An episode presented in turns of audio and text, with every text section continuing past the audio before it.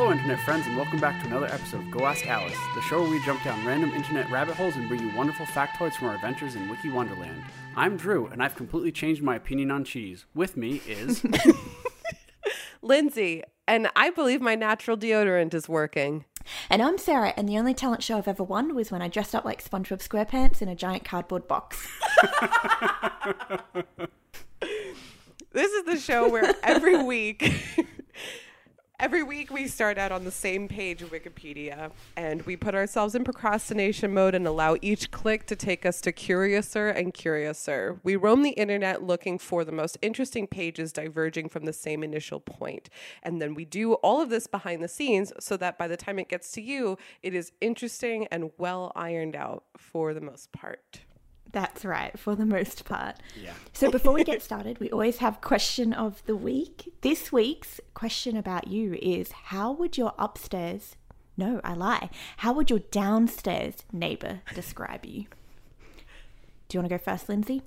Yeah, so I thought the the first word that came to mind also would make a great wrestling name. um, I think my neighbors would call me the Reckoning. the reckoning. Um, like the Reckoning. Oh my so God. like ever since this question, I've been like more hyper aware of what I do. I like. I'll like use my sewing machine at 11 o'clock at night without thinking about it. Oh my God, me too. Like my cats, my cats will dive bomb off of my nine foot bookshelves just straight into the floor. Like, I, you know, or I like work out during the day because I work from home and I'm doing like jumping jacks and burpees and like just really jumping all over the place in this old building. Um, I, I feel like they would hate me and I'm terrified to meet them and like I live in an apartment complex that's like U-shaped, so I have people sharing my windows and I'm pretty sure the other day I flashed my neighbors while trying to save a spider. so I think that everyone hates me. Oh my god, that's amazing. Wow. what about you, Drew? Are you also the reckoning in your apartment? I am not. I think my downstairs neighbor would know me as the well i guess i could be a reckoning. I just drop things at like two in the morning randomly. Like i, I get the dropsies and i'll just like you know i'll i'll be i'll just be walking around and i'll just like drop my shoes and i'm like fuck that was like two in the morning. Why am i dropping my shoes or Do you ever feel like do you ever feel like your hands get bored of holding things and they're just like! That's what it is. That's what it is. I've dropped my water bottle so many times where I'm just like, I'm filling it up and I'm just like, I don't feel like holding this anymore. And I'll just drop it and be like, why, why did I do that? So oh God. they have to know me as like the guy who just drops things at two in the morning or like a terrible bassist because I play my bass and I'm just like, you know, I'm I'm still practicing. So it's just, I'm sure they're just like, he knows the same five like songs the same note. over and over. Oh my god, they have to. They, I like. I swear they hate me. I don't know. I, Can you can you imagine being your downstairs neighbor? You just watched like the new Conjuring or something, and then all of a sudden you just hear dum, dum, dum, dum, dum. I think they were angry at me one day oh my god. because I like to. I like to listen to like YouTube and stuff to like not have silence in my apartment. And I think one day they were pissed off at me and just played TV for 12 hours straight really loud and I just like didn't even notice it because I just like I tend to listen to things with like not headphones in. Yeah.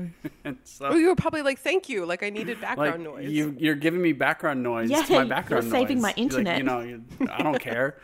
And and I think after that day they just like realized they couldn't win me over because I didn't complain or anything. So I think they uh I think they've come to terms with the fact that I just listen to things. And I don't even listen to it that loud. I just I just listen to things all the time. I think that sounds fine.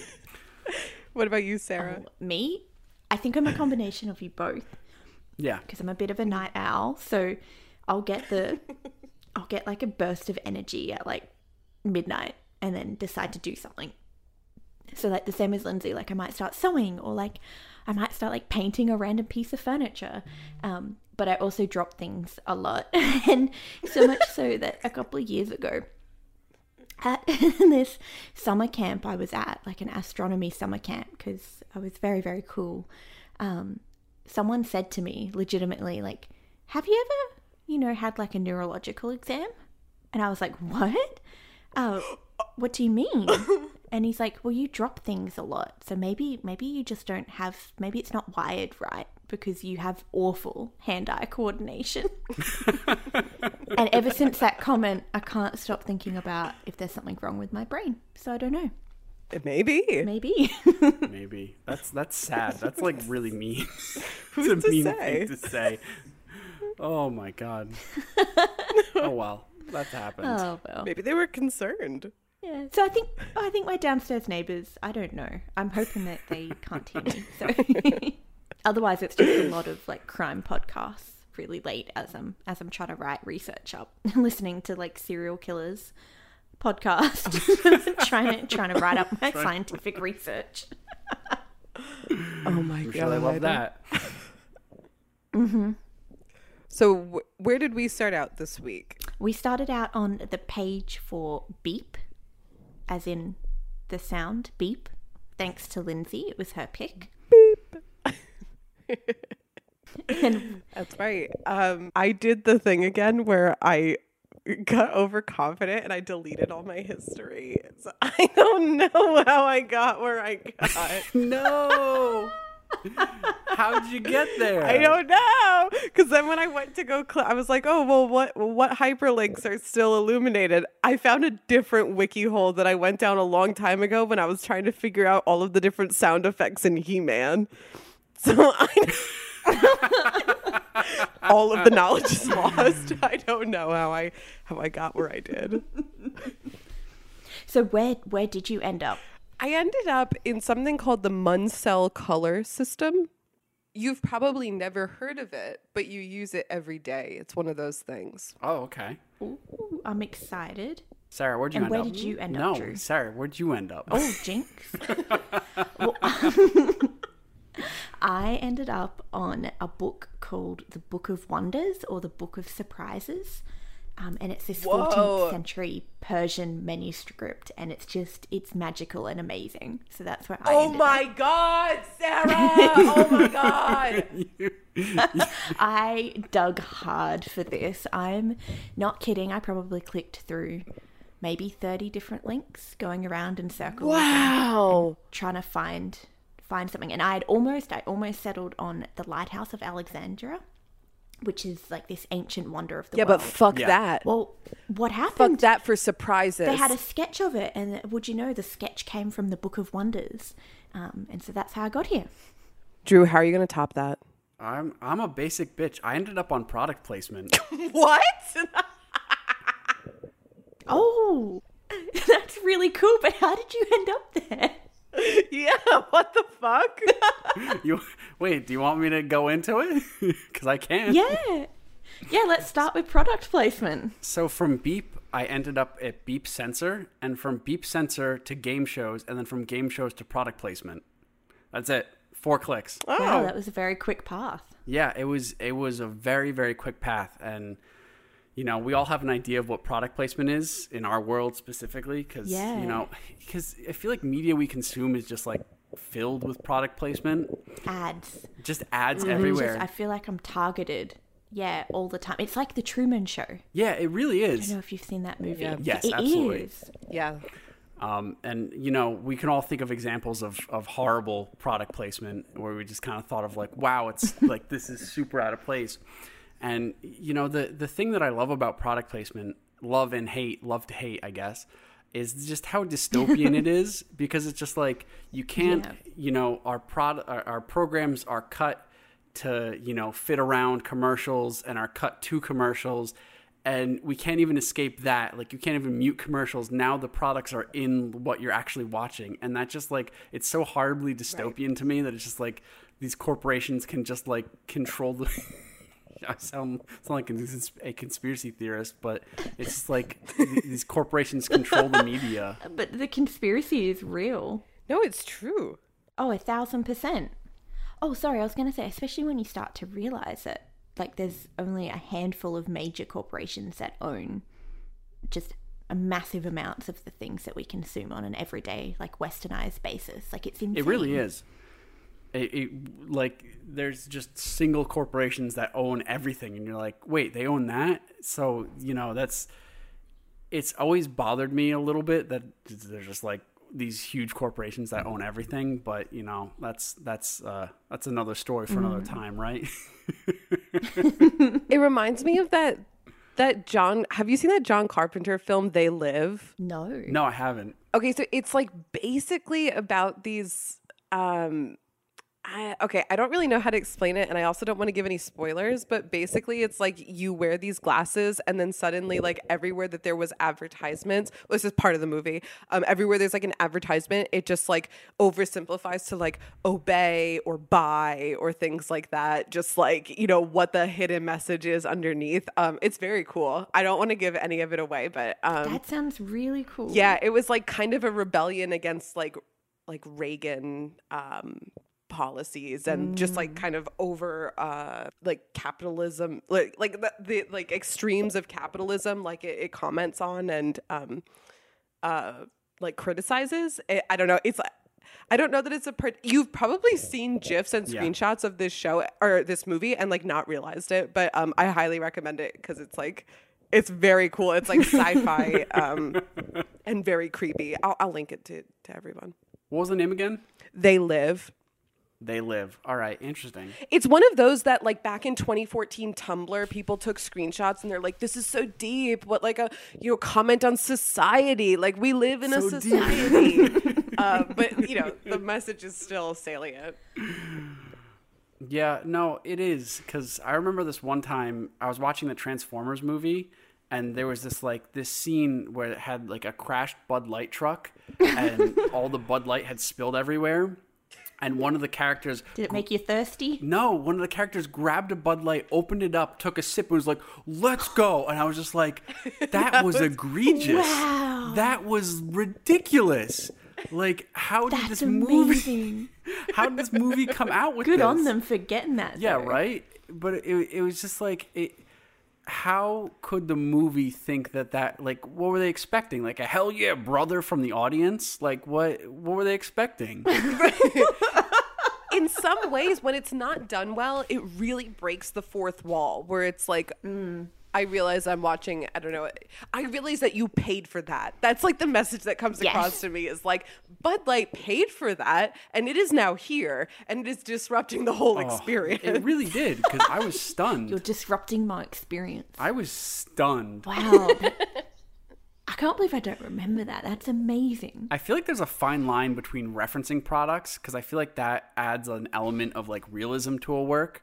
But like I feel mm. like product placement takes it a step further and then it's actually like deliberately like incorporating a reference to the brand in exchange for compensation. So it's just like I feel like it's like this I don't know, it's just so much more gross at the end of the day. It's just gross to have, you know, you can't escape it. It's like this inescapable part of a media that you just you that you're being forced to watch. That you're just like, uh, you know, like a uh, an ad you can skip or an ad you can like mute, but this is just like part of it. You're not gonna mute part of what you're watching just just because there's like an, an ad in it. Yeah. Did you find out when it first started? Was it with You like the you whole invention of talkies? Yes. Give us the info. So product placement began in the 19th century. Um, Jules Verne published the adventure novel Around the World in 80 Days, and his fame led to transport companies and shipping companies lobbying to be mentioned in the story. And so they were trying to, to pay to be mentioned in Around the World in 80 Days because they wanted you they wanted that kind of fame to be like, well, we can transport, you know, all these all these goods in around the world in 80 days. So that was a big that was the big first kind of try at product placement. And then um, there's the famous Manet painting, the Folie Ber- Berrière, Berry, Berige, um, which is a Sounds it's a legit. it's a bar scene, and um, one of the distinctive bottles that's placed at the end of the counter is a is is recognizable as Bass beer, and they were not sure if Manet's motivation for including the branded product was just simply because he wanted to have the little bit of realism to it, or if it was Yeah. like actually paid for by Bass. and so that was kind of the like the first real um, soiree into into uh, inclusion like like product inclusion but then the actual like first like first uh first film um that ha- included product placement was produced by Augustine uh, August August and Louis Lumiere in 1896 um, where they were specifically uh, requested to represent the Lever brothers in France and the Lever brothers are a canning company and their films featured um, Sunlight Soup which may have been the first recorded instance of paid product placement in a film. And then the final, yeah, it, it was it was like a, a a soup company paid them to include the sunlight soup in their um, What in all of their not not all of their films, but but in in their films, Yeah. which is which is great. But also like kind of gutsy to be like, how can you think your soup is interesting enough to belong in a movie? Like who has a soup company and they're like, I'm gonna put this on the big screen. Yeah, I'm gonna put it on the big. Screen. It deserves to be on the big screen. and then the final example I had was periodicals in the late 19th century. Basically, publishers figured out like, you know what, a great way to you know increase our reputation is to have a copy of these magazines photographed with prominent people. And so they would basically hand these people these these periodicals and just like take pictures of them with them. And so it was just, it oh was, just- God. it was just That's like like handing Kim Kardashian a Vogue. Yeah. Getting her to walk down the street. because I feel like right now, product placement is kind of just like in the digital age, it's just so omnipresent because we have influencers and stuff, and influencers are just product placement mm. personified. Like at the end of the day, they really are. And, Absolutely. And I feel like that's kind of like we've just accepted that product placement is just part of our lives now in the digital age, and that's Yeah. that's a little like not. I wouldn't say it's scary to me, but it's just kind of like, wow, this is life now. You know, life is just product placement. Everybody's trying to sell you something. Um, it's kind of interesting to me because this immediately makes me think of certain types of ads that have been banned. So, like, you know, I think one of the famous examples is um, back when people used to go to drive ins, there would be sort of ads or commercials that would flash really quickly and it would stick in your subconscious, but you wouldn't realize that you had seen it. So, there was this kind of um, like lack of, of, um, consent, I guess, where these images are being flashed in your mind. Like I think it was um, things along the lines of of like soda or you know candy or something like that, and then eventually you would come around to the idea like, oh, I could really go for some candy right now. And I think that ads like that had to be banned. Yes, they And did. They did have to be banned This is like the subliminal. yeah, they're subliminal messaging. subliminal, Yeah. sublim, blah, blah, blah. yeah, that, which reminds me of a Futurama episode where Fry, like in his dream, he starts dreaming about these really fancy pairs of underwear, and he wakes up and he, he- everyone's like, "Oh yeah, yeah, they advertise in your dreams now." Anyway, he goes and buys the underwear, but it's kind of like, does. Yeah. I wonder if we'll ever get to that point where we start dreaming about the ads that we're seeing.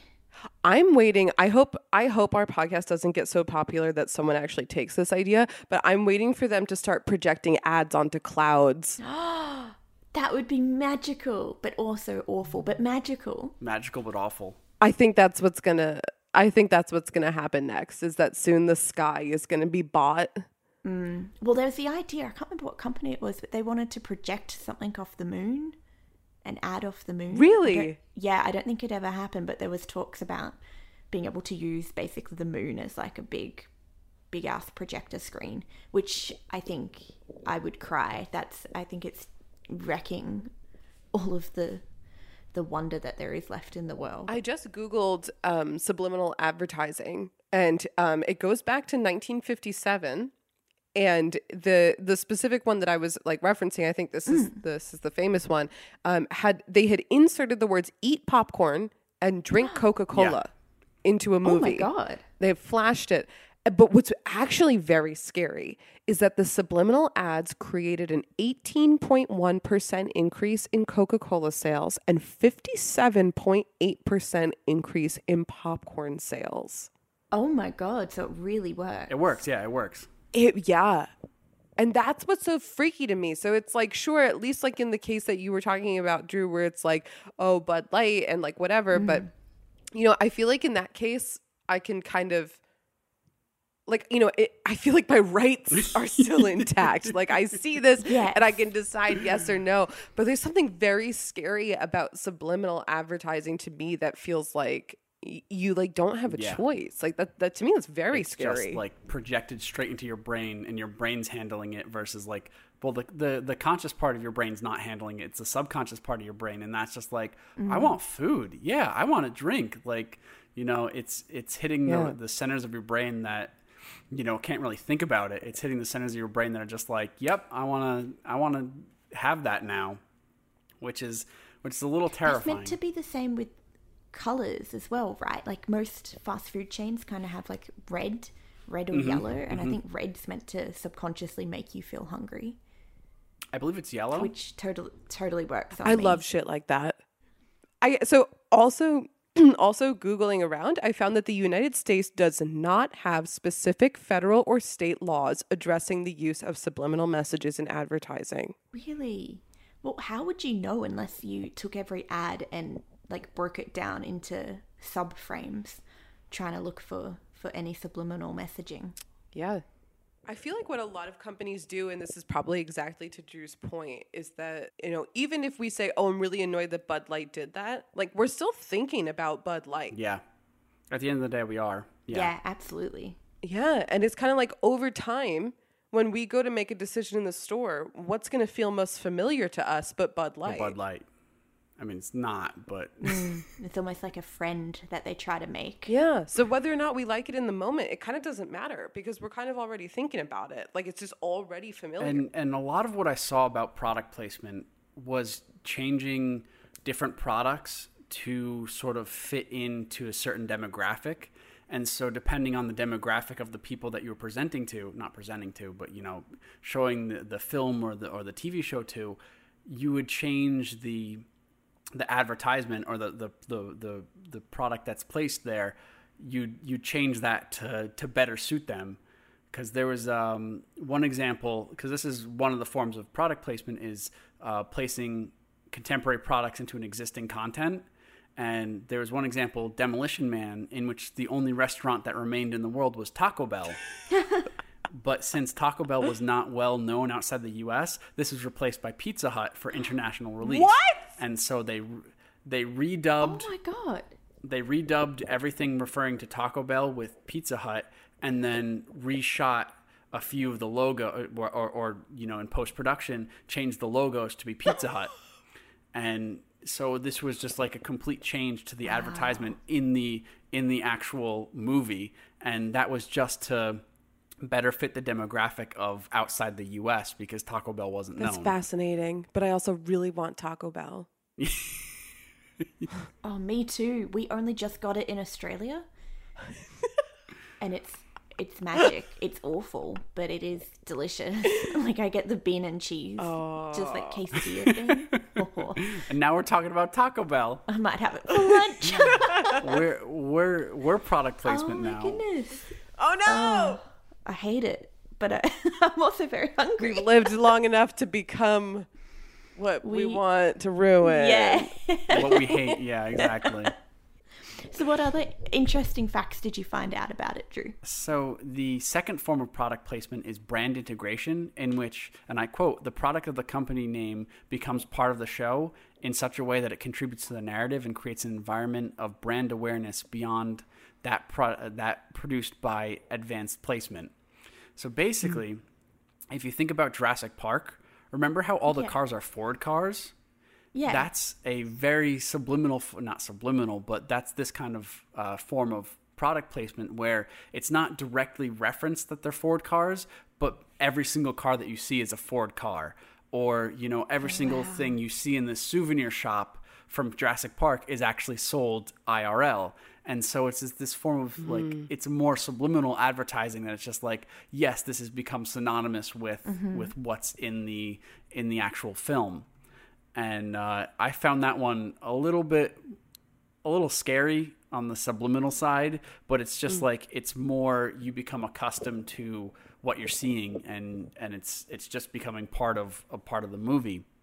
Mm. And so the third form of product placement is uh, product displacement. Um, this one is where real brand logos may be hidden or replaced in fictional brand uh, with fictional brands Yeah. um, in a production. And so um, this is used to either satirize or differentiate a product from a corporate brand. And the example that I heard about, or read about, I should say, um, was Mercedes Benz didn't want to be represented in Slumdog Millionaire. Really? And so all of yeah, really. And so all of the cars they didn't show the the branding of the Mercedes Benz. And the funny thing to me was Mercedes Benz didn't mind the fact that gangsters were driving their cars, but cared about their cars being portrayed in slums, and that's why they prevented filmmakers from showing their their logo. Shame. So if you uh how do they mandate that though? Like if you're filming like I understand if you have like like with Jurassic Park you make a contract with Ford to be like, you know, we'll only use your vehicles on set and and in film. But I, I can't like how do you take a film? Do you have to then show it to every one of the brands that are in there just from everyday life? I think you might have to, honestly. I think you might just have to send them send them something that says like, "Hey, this is like your your car or your product is being represented in our film. Are you okay with this?" And I feel like that just kind of, you know, is just a part of making a film is just really thinking about what products you're putting in or what products are shown because I think they wanted to I think there are a few scenes where it actually like zoomed in on the uh, Mercedes-Benz logo or showed it in any sort of capacity. Yeah. And I think that's what they, you know, were like objected to was the fact that they, you could actually see the logo versus just like seeing the car because I think the cars were represented but it just like it didn't it didn't show the logo. This reminds me too in in Toy Story. Like I have like immediately I thought of like when you see the the pizza delivery guy's car and it just says "Yo" Yes. instead of Toyota. yeah. You're right. that was immediately what came to mind. Well, that's that's what this is. It's it's like replacing a, a known brand with something to satirize it, or you know, parodies do that, of course. Mm-hmm. But you know, this is just so that they don't one they don't have to pay them, and two they don't have to step on their toes, so they can Yeah, show whatever they want, basically.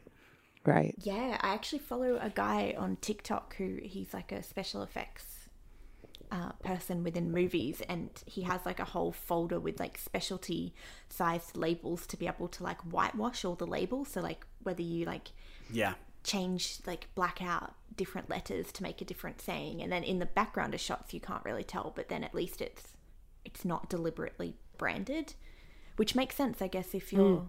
I don't know. I don't know where I was going to go with that sentence, but it it kind it kind of does make sense. yeah. it makes sense if you're a filmmaker. You wanna you wanna cover your ass if if a company's not happy with how you're portraying them. or you want to cover your ass if if uh, the company ends up not aligning with any of your values as well. Yeah. So the fourth type of, of, product placement is uh, audio only or visual only, which of course can be combined into audio visual. Um, and the example that was given was on this this Russian version of Big Brother. They, the people on the show would literally say a company's name and a specific product from them, and then the camera would zoom in on that product and show the logo. And they um, they did an experiment in 2002 testing the relationship between audio and visual product placement. And the results of the experiment concluded that regardless of the product being like high or low connection to the plot, basically the audio product placement was way more likely to be remembered by the viewers than the visual placement. but wow. you know, this was which I found very interesting. But um, this was just like a a very egregious example of just being like you know Coca Cola, and it would like zoom in on the can and show you the logo. oh, my, it, That's amazing. oh I'm drinking Four Loko. That's so good. yeah. it- that one made me feel like I needed to take a shower after how scummy that was. I was oh just like, I can't, I can't handle that. Babe, why didn't you tell me you were buying Synergy brand kombucha? Mm. so thinking about product placement, so I was trying to think of examples that I remember, and I think the most predominant ones I remember are actually from like Bollywood movies. Um, Oh. because yeah, I love Oh, yeah, watching them. 100%. And I was thinking about like some of them are so like obvious as well. So there was one for Mountain Dew. I forget what movie it was in, but basically like the the main superhero type character, like every time he has a Mountain Dew, it kind of does that kind of like zoom in to him holding the can of Mountain Dew. Oh, it's so good. I had a lot of experience with Bollywood movies, and the, I think the thing that like hit me the most was just that there's dance breaks. There's just like yes. like three dance breaks throughout the film of just like you know a choreographed dances, and I was just like, what is this? Why is this in my movie? And and that's just like normal in Bollywood films. I love it. I love how extra oh my god, Bollywood! I love it. Yes. And then, uh, then of course we have parodies of product placement, which I'm sure we've all seen. Um, one of my favorites is uh, is from Kung Pao, how they would just pretend to be like, "Tell me if you see a Radio Shack." Oh my god, I was thinking of Kung Pao. yeah, Kung Pao is one of my favorite movies. So I just I love the fake product placement they have in there. But you know, at the end of the day, it's still mentioning a specific company, and so like we're thinking about it. I mean, you know that I just I found that so funny that even in parodies, they they it still makes you think about a company. I mean, you could argue this isn't really a direct connection, but you could argue that it's that same vein of humor that's made GameStop GameStop stocks so um so powerful. And you know what I mean? Like it's that same kind of like parody like some kind of weird inverted like I hate capitalism, but let's support the fuck out of this dying company so that their death rattle is money. Like, you know, like there's just something like so so hilariously twisted about it that at the end of the day still kind of benefits them, but no one is serious about it. It's just definitely like millennial meme culture. Yeah, it's a meme. It's it like I think product placement has become a meme. It, like I remember, um, there's also uh, I don't know if you two have seen seen Spaceballs, which is one of my favorite, another favorite movie.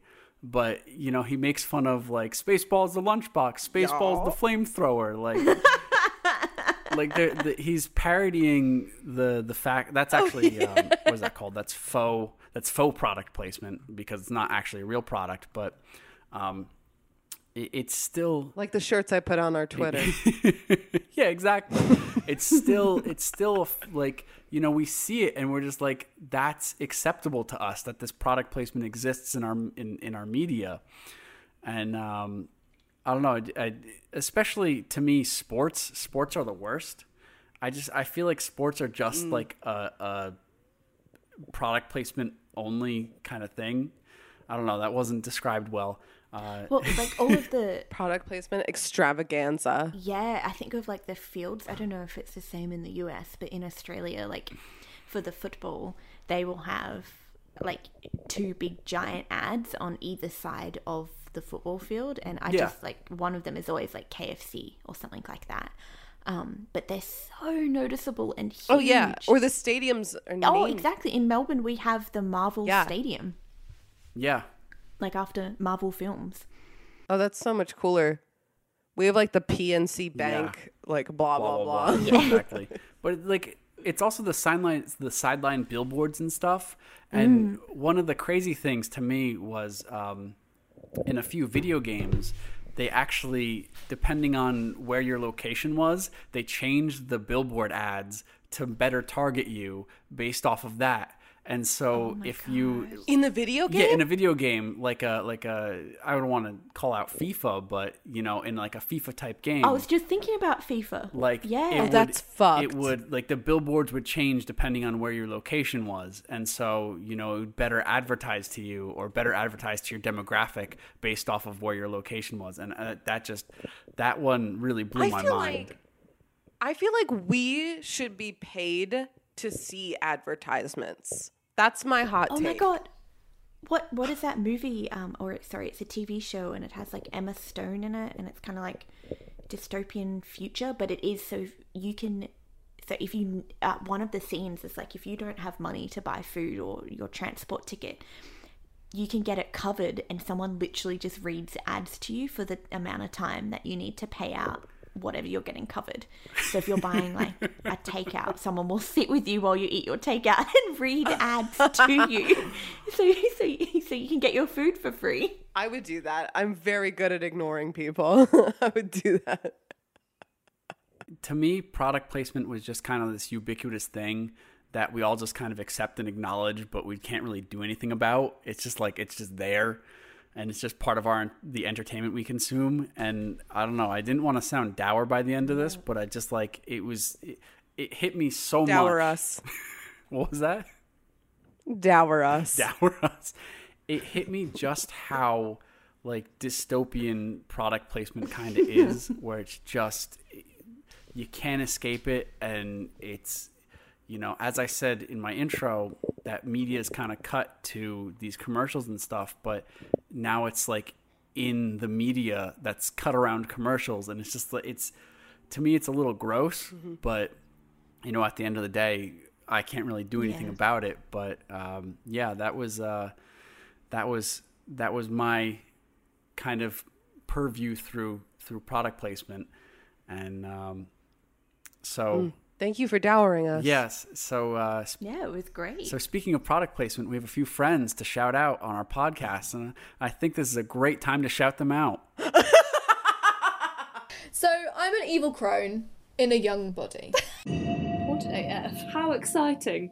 It changes everything. It really does. Ooh, uh, I'm going to make this horrible noise and you're going to listen. It's that putting two and two together, that penny dropping, and you Mm. realizing I can't rationalize this.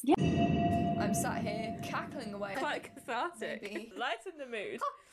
If it's gonna happen, it's gonna happen to you. Yeah, It's- where's the lie? Uncanny. At first, it doesn't seem like something that scary or creepy, but actually, when you delve into these different layers,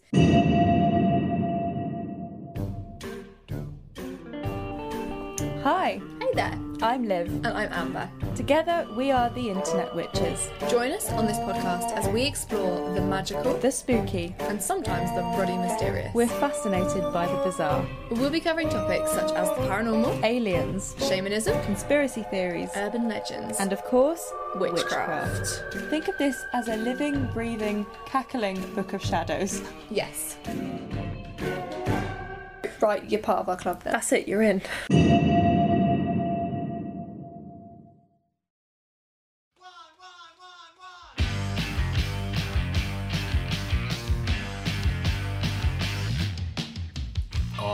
How's it going? Nice to meet you. I'm Stu, I'm Chris. I'm Dave. and we're the Pool Boys. We're the hosts of Pool Boys Recommend. It's a podcast where we suggest stuff to each other. We Do It. And then we review it. You remember like show and tell at school? It's kind of like that, but this week I had a mental breakdown.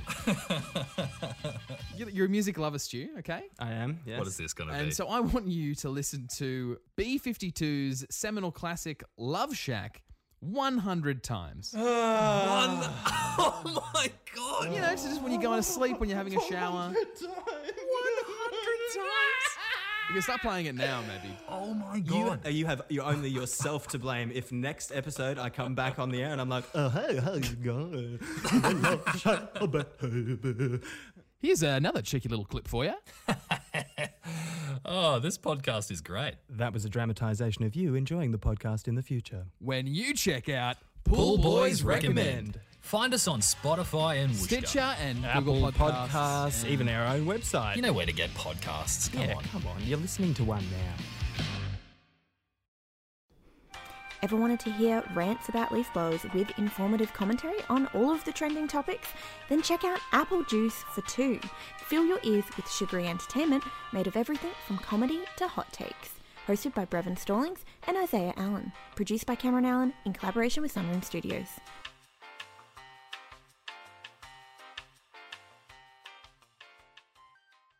Can I go next because my topic is not nearly as interesting as both of yours? Oh, Yeah, of I course. disagree, but you go first. I think it's going to be mega interesting. So I feel like this is much more like how do we take something fun and make it boring? This is something you do every day and you never thought it needed numbers. Now here's numbers. Well, so okay, like I said, I don't remember how I got here. I was in some kind of like fugue state, but um basically the la- last thing I remember is that I was looking at Crayola crayons and I was like, how the fuck did they come up with all these stupid ass names? and, and like I had seen on the Crayola crayon page because I'm I'm a, a total slut for like old fashioned advertising. This is very on topic, Me but too. like old fashioned advertising. Oh, it's just beautiful. It It's like you don't know what you're doing, but it looks good. it looks real good. It looks real good. Like, just, yeah. Like, I don't know. I feel like I'm being yelled at on the street when I read like old advertisements in a good way. In a good way. So I was like looking at these old boxes and I was like, yeah, like I, I love looking at these old Crayola boxes. I'm having a really good time, like enjoying this because it's so unfamiliar but familiar at the same time. It was it was just a very cool experience. And um, I was reading that the Crayola company, I guess, um, in the early 1900s had adopted this color system from somebody named Albert Munsell, and he was famous for the Munsell color diagram. So I was like, okay, let's see how how this person inspired Crayola, you know. And I'll say right now, Yeah. I find it very funny that the re- the whole motivation behind coming up with this color diagram was to avoid using stupid names. Munsell wanted colors to have numbers. oh my god! And then Crayola's like, screw you. Yeah, Crayola- Here's butterfly blue. yeah, goldenrod. I mean, like I like I like these names. I really, I actually do. And I was happy to see in the Crayola um, article that they had changed a bunch of problematic names. So, like Indian Red, for example, no more. Oh, good. Yeah. Good. Glad they got rid of that one. Um, flesh. Can we get rid of the Redskins now? No, no. Yeah, no, exactly. Right. we, were- we already did, didn't we? um, Did we? Did the Redskins get named? Yeah, they well, they're the Washington football team now. fuck yeah. Oh, good. Sorry, I'm behind on my American news. It also really bothered me that there was a flesh colored crayon and it was renamed Peach. That's good. Don't they have a colors of the world now? They have like all skin colors that you could think of in a giant pack, I think, as well. That's great. Yeah, no, I I think that the part that I was reading before I got to the Munsell color diagram was more of like the the like old, like the original collection. Yeah, yeah. Um, and of those, like you know, the the racist or problematic ones have been renamed. Um, but that's awesome that there's like colors of the world. That's that's really good. Just remembering remembering back to being a kid and just using pure white. Pure white. I'm a ghost. Draw on my potato people. anyway, so um, the Munsell color diagram was adopted into the Crayola company. At the time, was called Binney and Smith. wasn't even called Crayola. Um, back in 1926. And what was what was interesting about the Munsell color diagram, or I guess a little bit revolutionary, was that it was basically the concept of a color wheel, but in three dimensions. It was a color sphere. oh, amazing. Yeah. The, so the three sort of axes of the sphere, um, pretty much you could you could change any of the three directions and get a completely different color. And Munsell assigned a number to them. So those three different like directions that you could go in were um, hue, chroma, and value. Oh, okay, cool. So in plainer terms, so like hue is like basic color. Are you talking Yeah. red? Are you talking green, blue? Just like base color. Okay, chroma is the intensity. So like how close to true blue are you before you get into like different shades of blue that are practically gray like you're seeing like a dog? Oh, I see. Okay. So chroma is kind of like um, the intensity, but what we would consider like saturation. If you're editing an image and you play with saturation, that's like the same as chroma. Yeah, yeah. And then um, the last one is value, which is another word for lightness. So it's pretty much along the scale of pure black to pure white. So it's like how much black and white. So basically, when you've got hue, which is the base color, chroma, which is how close you are to gray, and value, which is how close you are to black and white, you can play with all three of these parameters and get completely unique colors that were assigned numbers in the Munsell diagram. Oh my god, there must have colors. How many numbers did it go up to? I I actually I think that it must be defined by its coordinates in this like I Right, don't actually know like the numbers, but I think that he was he was after this kind of like like decimals like idea like like he was he wanted it to be as exact um because he thought Right, that like a, a hex code, but back in the old days. yeah, no, genuinely yes, because he found that that the way this is like the deepest irony is that he felt that the way people like Crayola were doing it was foolish and misleading. That's a direct quote.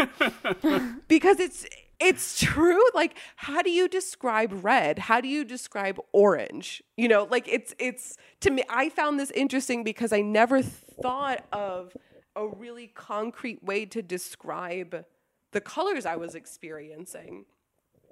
Um, and the reason he cared about this was because through this method, it was easier to establish a color's opposite. Oh, so you could do complementary colors easier. Yes. Oh, I like it. I love me some complementary colors. Like like purple and yellow, red and green, like these would be opposite to each other along this sphere. And kind of to us, it's kind of like you can open any kind of app and play around in like the color. Like you could open, you know, your settings on on any kind of font or any kind of like you know Photoshop sort of app or whatever, and you could play around with the colors, and you can use all of these slider bars to play around with like hue and chroma and value, and it becomes very intuitive to you. But what I thought was so interesting about this was that, you know, before this, what seems so basic to us this kind of distinction like like literally the bars that we are using to slide along was not something pre-established and so i want to go through failed attempts to create this kind of process oh my god yes please so I told you, so the way to envision this is like a sphere, like a full sphere, all the way in, all the way out. You've got all different colors along the way. Well, so physicists as well as artists and astronomers and chemists all tried to give this a shot. And so I wrote down the names of some people who gave probably very ugly failed attempt. So this guy named Tobias Mayer. um, Tobias Mayer was a moon astronomer. He tried to use a triangular pyramid to express this idea. Did not look so good. Johann Heinrich Lambert, who is a physicist, astronomer, and many other things, tried to use just a single pyramid. Philipp Otto Runge, who was a German romantic painter, tried to use a sphere, but he did not use all three dimensions of the sphere. He used just many spheres. Oh. Also failed. Sphereception. French chemist Mi- Michel Eugene Chevreul. I cannot say that. He tried to use a hemisphere. And our own familiar Hermann von Helmholtz tried to use a cone. Wow, they were really going in like the pointy shape direction for a while there. yeah, there's like some true color at the top. like, I don't know. Wait, like the ultimate colors at the top. a sphere makes so much sense to me, though. Like, y- 'cause- It does. That's yes. That's what kind of blew my mind is that I felt like I was reading ancient pseudoscience when I was like, why would you use a double pyramid to try to explain this? Like, there's an elegant sphere right there. So wh- what was so cool I felt about Munsell's whole process is that um, he did this. He published his book in 1905, and um, he did this in a very scientific way. He tried to to unite art and science at the same time, and it's kind of fascinating to me that this idea of a color wheel that we use is barely 100 years old. Like 1905 really was not that long ago. wow. Yeah, Yeah. right. That's that's not. I feel like this is such an ancient thing to me that it's just like, oh, the color wheel was like always there, but it's not. So what did they do beforehand? It was just they liked a color, so they used it. I feel like it must have been so much more intuition or like apprenticeship, you know, like more of mm. like a true I don't know, like a, a working knowledge of the colors. I don't know. I, I Yeah. it is kind of just amazing to think like how else would you describe colors? But this guy was really the first to do it, and um, like I said, he was the first to consult both scientists and artists to bring his theory together. And um, That's amazing. Good on him. there was a, a quote that I really loved uh, from him that said, The physicist is busy with spectral hues, the physiologist, like the painter, is busy with the sensation. That is so true. Yeah. And so he really tried to unite numbers and sensation. And like I said, you know, we've been talking about all of the ways that this is already apparent in our everyday lives, but beyond Crayola, beyond, you know, wherever else we mess around with colors or whatever, it is used in scientific labs, this exact scaling, this exact method. It is used in forensic pathology to determine skin and hair colors. Hi, hello, welcome, welcome to my. Welcome to That's Drew. so cool. Welcome to Drew's job. Um, it is used. It was actually so it was first adopted actually in 1930 by let me get this name right, the Department of Agriculture in the United States, um, presumably for soil matching, and it's still used today for getting the exact colors of soil right. Um, dentists use this for um, like the shades of our teeth color for tooth restorations to get the tooth right. Yeah, of course. And uh, the most surprising to me is that breweries will use this to match beer colors. Oh yeah, that makes so much sense. Oh, that is so cool. So um I I just feel I I'm a huge fan of this guy and his uh you know his process i think it's beautiful that he created such a bridge between science and art but kind of at the same time i'm like man you really had to make art boring like thanks Wow. but that's that that is the munsell color diagram Munsell color diagram. I, but it makes so much sense because you can like on a sphere you can just go straight to the other side and and find the complement. I mean, the color wheel does the same thing, but I feel like the sphere is so much more elegant. I would love to be in like virtual reality of that sphere. oh that would be so cool sarah and be able to walk around in the different colors. Oh, it would be magical. oh frick yeah i would want to turn colors that match the color i'm standing in I don't know what you mean by that. Yeah, me neither. like I would hope that like my whole body becomes like like like whatever like coordinate I'm Oh, standing at. like a chameleon. yeah, like a chameleon. I want to be the color I'm standing in. I don't want to just see it. I want to be it. I want to be the I sensation. want to be the color. Oh, if I could pick any color, I'd be purple. Oh, sweet. I'd be olive. Olive. What a what a pleasing It's color. a nice color. Everyone feels good looking at olive. That is true. Drew, what color? Uh, I would be royal blue. I'm a I'm a big fan. Yeah, royal blue suits you. I thought you were gonna be like, I'd be white. I'm a I'm a I'm I've got a s- I'm a sucker for blue colors. So whenever I go to a museum, just find things that are blue. Are you serious? I'm hundred percent serious. I go to museums and find things that are blue. You're the worst. Wait, do you I- mean do you mean art museums or like any museums? Art museums, yeah. Oh, I thought mean, you meant like science museums. Like only show me the satellites that have blue on them. I only want to see Saturn because it's blue. Oh my god. Imagine Saturn's not blue. True. oh, Drew. you had so many options. I only see, I only want to see Mars. It's blue. Oh no. It's definitely not. I think the only one that's blue is Earth. 911, I've been murdered. No. There's Neptune, Uranus. They're both blue. Is Pluto Bluish. blue? Earth. Pluto not blue. No. Not blue. Okay. Earth is blue. Let me scratch that off my list. Won't I go feel there. like not Saturn blue. is such a oh blue name. Saturn is not a blue Saturn is such a blue you name. freaking nematode. Oh my god. well, this this transitions nicely if you're done, Lindsay, into my book of wonders. Oh, please. Please, please. do tell. Do tell. What could be more wondrous than Drew Yeah, so- fucking up Saturn?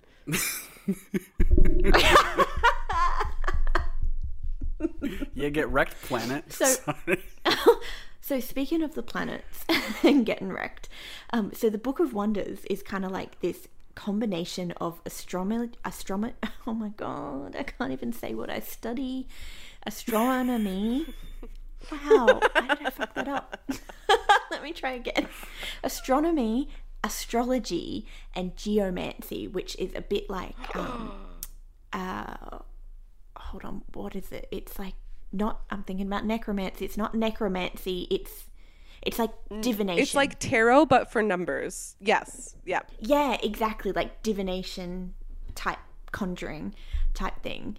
Um, and so the Book of Wonders, which I thought was so fabulous, was that it really focused a lot around the different zodiac signs and kind of representing what these planets and the signs actually meant in picture form, which I thought was really, really cool because it's an illustrated book and the pictures are just wild and incredible.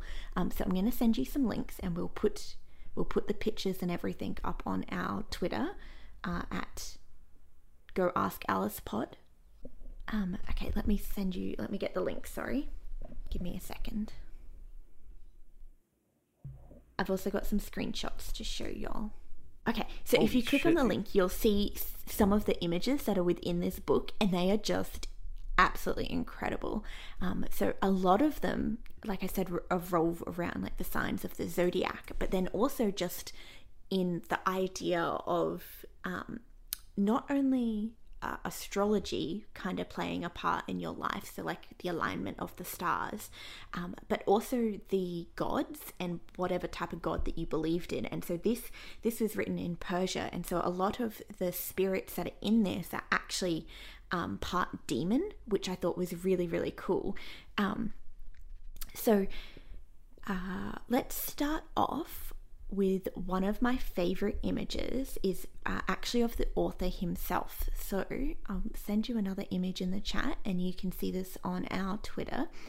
Um, the author himself was an astronomer and an astrologer, and so he kind of did this self portrait, um, which is one of the most predominant um, images within this within this book. Um, and let me just send it. All right, so this is kind of like his self portrait. So, do, do one of you want to describe what the image kind of is, and then I'll explain ex- explain what I thought it's there was to a be. man. Pe- I thought there was peeing into a giant bowl, but that's just like a crease on the page. Yeah, oh, he is squatting over like a giant bowl. So which one is the author? There's two figures. There's one guy Mm-hmm. squatting over a bowl, and there's another guy very pensive, looking like what the Mm-hmm. fuck. But also, I'm thinking. Yes, so the one that's squatting is the author and the astronomer, um, and then the guy uh, is his like attendant, kind of helping him do the experiment.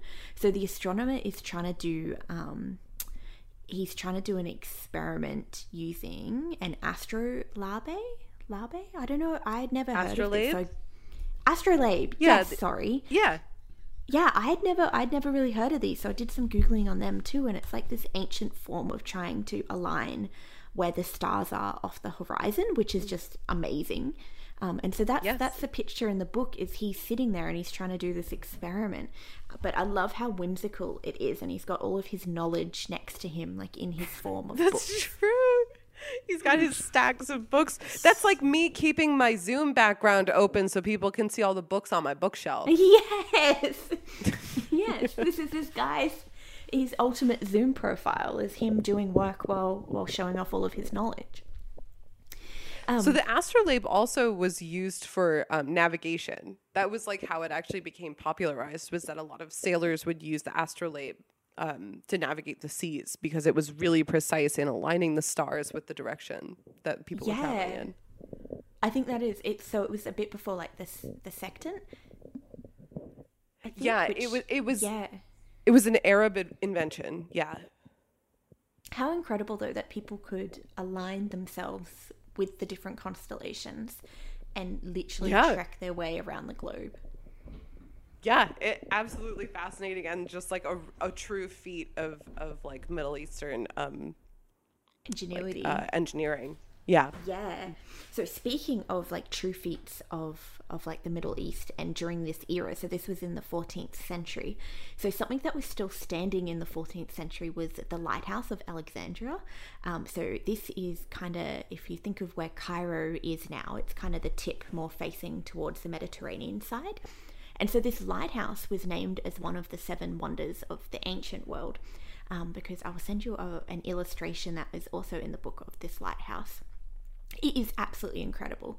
Um, so we can we think of the the pyramids as being great feats of engineering, which they absolutely are. But this lighthouse actually had um, like quite sophisticated internal uh, mirrors to be able to do the lighthouse effect of shining the light. And so during the day, they would use the sun and a mirror to flicker the light around, and then at night, they would light a fire and have the mirror spinning around to flash the light out of it. And so this picture that I've just uploaded. Um, which is in this book of wonders is one of the one of the rare like etchings and like depictions of what this lighthouse actually looked like because it was unfortunately destroyed um, over a couple of centuries with different volcanoes and different earthquakes that happened that shook the ground and it all ended up basically falling into um, into the surrounding river and then the surrounding uh, materials as well. Um, so I thought this was fascinating, and this is how I got on the Book of Wonders: was looking at this beautiful sketching of what that lighthouse might have looked like. And so that was really cool. So I got interested in the the astronomy side of it, and then I stumbled across the demons, which are my absolute favorite. Um, so let me. All right. So the spirits in this book were referred to as jinns, which is something um, uh, like old Arabic for like a genie or a spirit. So something that was not on this material plane, but that could transition over. And so, one of my favorite images, which again, go to the Twitter to check out, is this man who's lying in bed and he seems like he's asleep and he's being taunted in his sleep by this demon, by this jinn who is kind of playing with him and toying with him, um, which I thought was hilarious because I found this article uh, in a bout of insomnia myself, and this this is how I feel when I can't sleep. it's like there is a jinn toying with me. There's a jinn just on your chest. Yeah. Yeah. And so this kind of um, this imagery was quite prevalent throughout the Middle East um, with uh, trying to align the idea of like the evil eye or of um, this like unwelcome spirit um, is often represented in blue colors or blue discs and so the pillow that he's on is meant to represent this kind of evil eye which i thought was very very cool That's and I'll just- fascinating. I'll go through some of my other favorite drawings, which absolutely please Google the Book of Wonders. It is just amazing. Um, so I'll send you another jinn. Oh, look at him. The little goat man. Isn't he cute? So I thought what is quite funny is like this not funny but kind of really interesting is like the the evil spirits like these demonic spirits were represented they're really they look quite friendly. And so one of them he does kind of look like a goat like he's got his like two-toed hoofs and he's got his horns. But he looks really friendly he's smiling at you and he he's he's kind of just looking at you like hey want to hang out? Um, and it's not that not that scary um, i guess to us but i wonder back in the day. He looks very welcoming. he does look super welcoming. Have you ever read the the book Where the Wild Things Are? yes he he looks like a wild thing this looks exactly like it. it Yeah. looks like a wild thing. Yeah, absolutely. Um, and what was so cool about this book, or it was called a codex back then, because it was before traditional book book publishing was actually a thing, was that the majority of it were these illustrations with basically no um, no pretense around them within like no writings around them to explain what was happening so a lot of what we see is and and understand is now it's you know anthropologists and and literary literary uh, scholars trying to decipher what these images really represented um, and what was kind of hard to do was like this codex. Um, it got unbounded at some point and then it was rebound but in kind of a random order. And so the only the yeah so if you read it in a random order, the the messages or kind of like the ideas could be very lost. But luckily, there are these two copies that were made, um, and they were made for the daughters of of this predominant figure back back a couple hundred um, back yeah a couple hundred years ago. And so there's these two copies that exist now one in new york city and one in paris where it is in the original order. And so thankfully because of that we can kind of make out what the book is is trying to say. And most of it is just trying to explain the the relation of the stars to to humanity um, and so, one section of the book, which I found quite awesome, was describing at the time they knew of seven planets, and this included the sun. They, they counted the sun as a planet. Um, and they described them with all different activities, which when I'll, I'll read something out in a second, but it reminds me so much of if you grab like the weekend newspaper and read your astrology readings. I don't know if anyone else does that. I love, I, even though I am not an astrologist. um, I, I kind of love the, the whimsy Right. behind aligning your life with what, what are the planets doing, even though in the basis of science we know that that's, that's not how it works. But in the the realm of like your own humanity, it is kind of nice to align yourself with what the rest of the universe is doing, right? Um, so in this book, it was described that the seven planets um, refer to different activities and professions. So, uh, one example is Saturn. Uh, that is not blue, thank you, Drew. was referred to as the dark planet, um, and it re- was related to jobs that have to do with one's like dirtying one's hands. So, if you were a blacksmith or a leather tanner, um, so getting your hands dirty and really getting down and doing the work. Um, another one was the sun. So again, they they referred to the sun as a planet before they they really understood astrono- astronomy. Um, and so the sun's role was to look over the rulers uh, and the money makers, and so it had a lot to do with power and gold. And so you can kind of see this throughout the illustrations. Is that um, there's there's these seven different climate illustrations and all of them are linked to a different planet throughout the book which is just really interesting so it's like really the beginning of kind of modern day astrology readings is is looking at this book and seeing what your alignment planet really meant for you which i thought was fascinating It's so interesting because those associations, I think, still persist. Um, like Saturn still has a reputation of being this dark planet, like powerful, Mm. but um, some in in some traditions has like an evil association to it. yeah and like the sun maybe for obvious reasons still has this association of being very powerful very motivated um so it's just it's really cool to see like to me at least like this is just like observing life and trying to make sense of it trying to tell a story trying to digest what you're noticing or what you're seeing and put it together like in a story. I mean like even in the example of the jinn who's visiting the person in their dreams like i don't know if you've ever experienced sleep paralysis. Yes. But it, i it have is terrifying only a couple times. It is terrifying.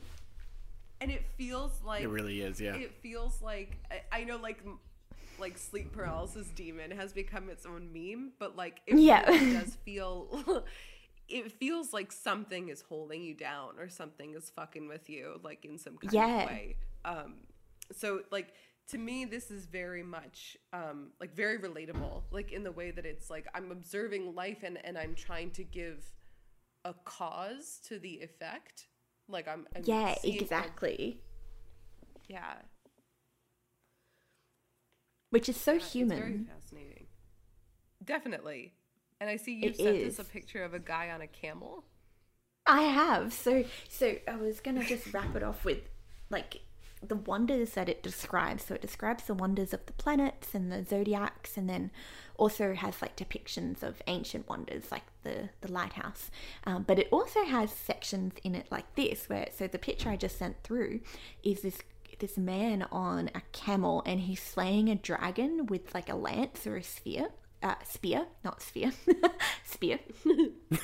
um, but again, it's kind of like this whimsy where it's some of it is so realistic well realistic in its depicting real things like the lighthouse whereas other other bits of it is just very whimsical and i don't i couldn't find exactly what the what they think the premise behind the camel dragon slayer was um, but i just love it i think it's really cool Yeah, I wonder if it was just like a giant snake or if they were like, I don't know. If this is real Yeah. thing.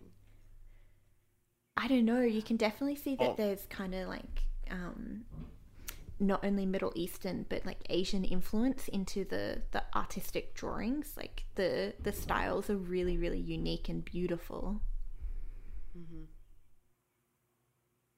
Also, the camel's got a necktie, which I'm really appreciating. Yeah, he does too. oh my little, god! business, little business camel. This camel means business.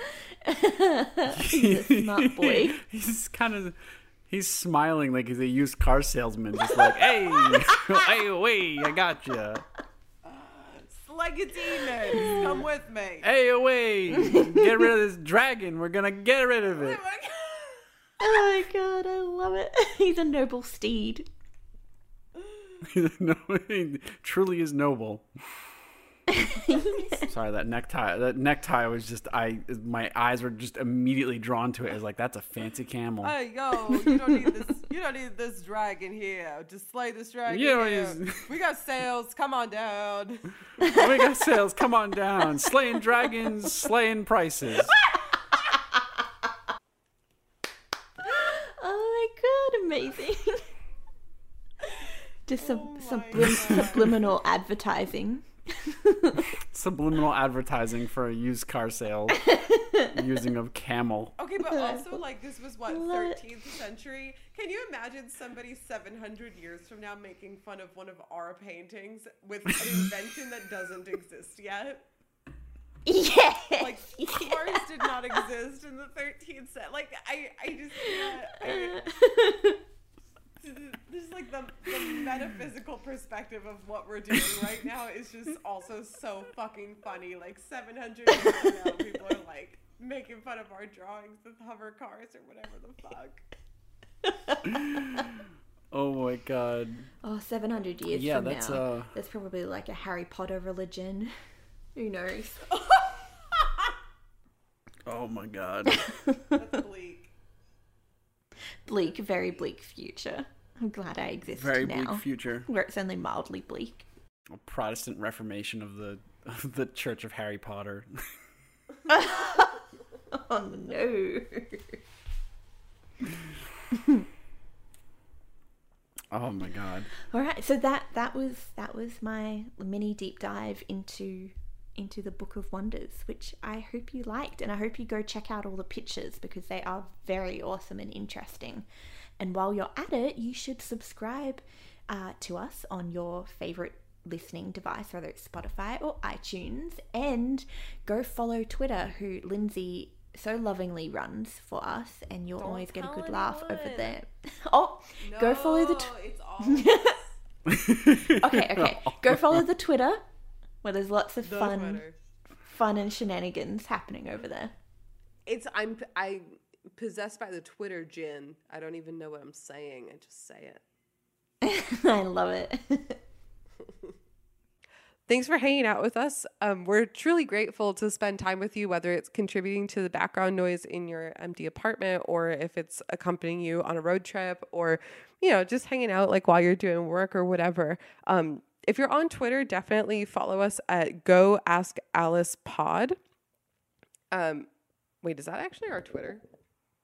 I don't know. What's our Twitter? I can't remember if it's Ask Alice Pod or Go Ask Oh, my- Alice Pod. No, it is Go Ask Alice Pod. Oh, good. Oh shit. You want to Yeah, do come it? hang out with us. You want to do it one more time? Okay, one, two, three.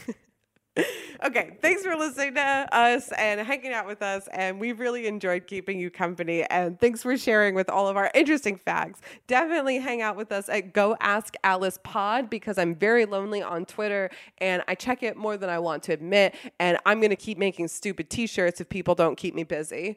Uh, join us next week. We have no idea. What? I said that's a threat. That's a threat. That's a threat. You're gonna get more puffy shirts if you don't come hang out. Um, exactly. and we don't know what we're gonna talk about next week, but if you're listening to us in the future, you know more than we do. So um, buy Bitcoin or something. Thanks. a pretty solid advice, I reckon. Bye.